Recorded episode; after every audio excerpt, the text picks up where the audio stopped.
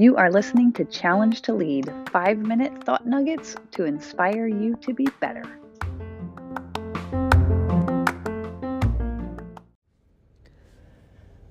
I started off this week by saying the theme was going to be personal discipline. And so, in that vein, just so you know, this, this podcast, this is for leaders, right? And the interesting thing about leaders is we're so used to stepping up and taking charge um, that that's that's kind of a natural dominance that gets asserted in any room. And the thing about having a dominant person in a room is that people don't often tell you no.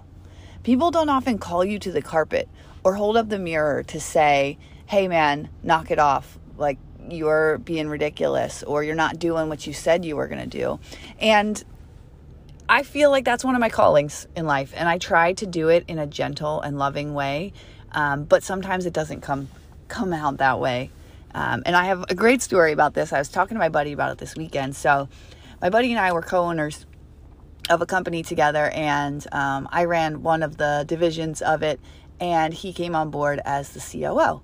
And now understand that he also was running another company at the time, and he, you know, has a family and, and, and kids and stuff. So he came on board as the COO, and we used a system called EOS, the Entrepreneurial Operating System by Gino Wickman. And one of the tenets of this system is the meeting pulse. And we would have our Monday, it's called an L10, level 10 meeting. It's a 90 minute meeting and it follows the exact same format every week. One of the things that you do on there is a scorecard, which says, Are you on track or off track with the things that make you productive in your job?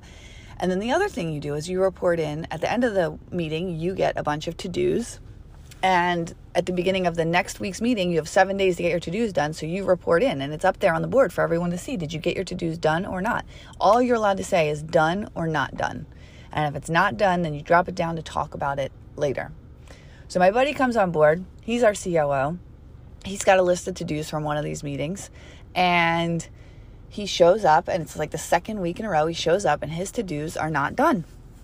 And I was like, what's going on, man? These were important. We decided for the good of the company that these were like the necessary things that you needed to focus your time on this week, and you didn't get it done. And he's like, and he's a little shocked, right?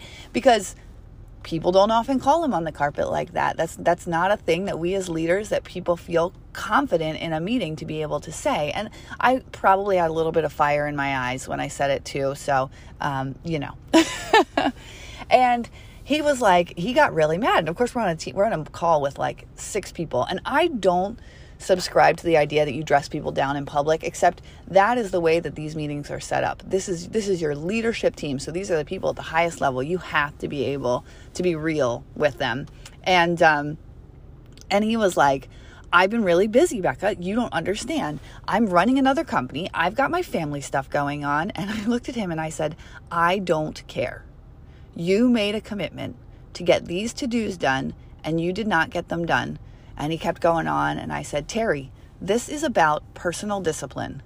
You need to find some personal discipline in your day to prioritize the work that you need to get done to get it done first. I mean, there were only like three to dos, right? We're talking about an hour and a half of his time, maybe. So the excuse wasn't really going to stand there. And, um, you know, he was like, You're right you're right. And then he called me two days later and he's like, I cannot believe you did that. I mean, he was so upset by it. And I was like, I'm sorry, man, but like the first week I gave you a pass. And we were all like, I understand, Terry. Like, you're, you're, you've got this. Um, and I said, but the second week, like you come in two weeks to a meeting not getting your stuff done, that's not okay.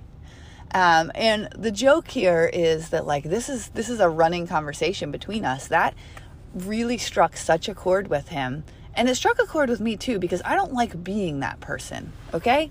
Like, I don't like to be the person that says, knock it off, get your crap done. I would much rather that everybody just show up and work hard and do what they say they're going to do. 100%. That is all I want from people is that they do what they say they're going to do. Unfortunately, that's not the state we live in. And so then we go and to the point of my previous podcast, I think it dropped yesterday, um, about, you know, we have to put systems in place to help us have accountability. I mean, that's what EOS is, right? It's it's a system that we put in place knowing that we are fall- fallible human beings um, who need a little help.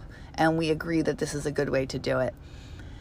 And so, my challenge for you today as the leader is what things have you committed to doing that you have not done and that you've just been making excuses about? Because your team is not going to hold your feet to the fire like I just did. Um, that is one of my special talents um, and one of my curses. but most people's teams do not have someone like me on it who's going to say, hey, you've committed to a lot of things and you're not getting them done. So we either need to take some things off your plate or you need to be better about getting discipline in your schedule to make this stuff happen. Um, you need to be that person as the leader. And so that's your challenge today. Look at the things that you've committed to doing that you are not living up to. And then uh, the keep, kill, combine method is what I recommend. Like, what things you actually have to keep and, and keep doing, keep the commitments. What commitments can you kill? and be intentional about it. Communicate those expectations. Say, hey, you know what? I've taken on too much and I can't actually do this.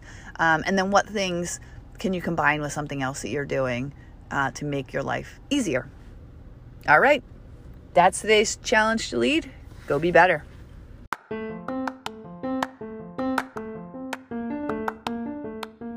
Thank you for taking the time to listen today. I appreciate it and I appreciate you. I have two challenges for you right now.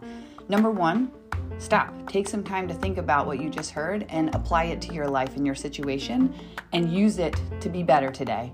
Two, I have a goal to get to 100 more subscribers. So if you got something out of this and would share it, I would greatly appreciate that. Have a great day.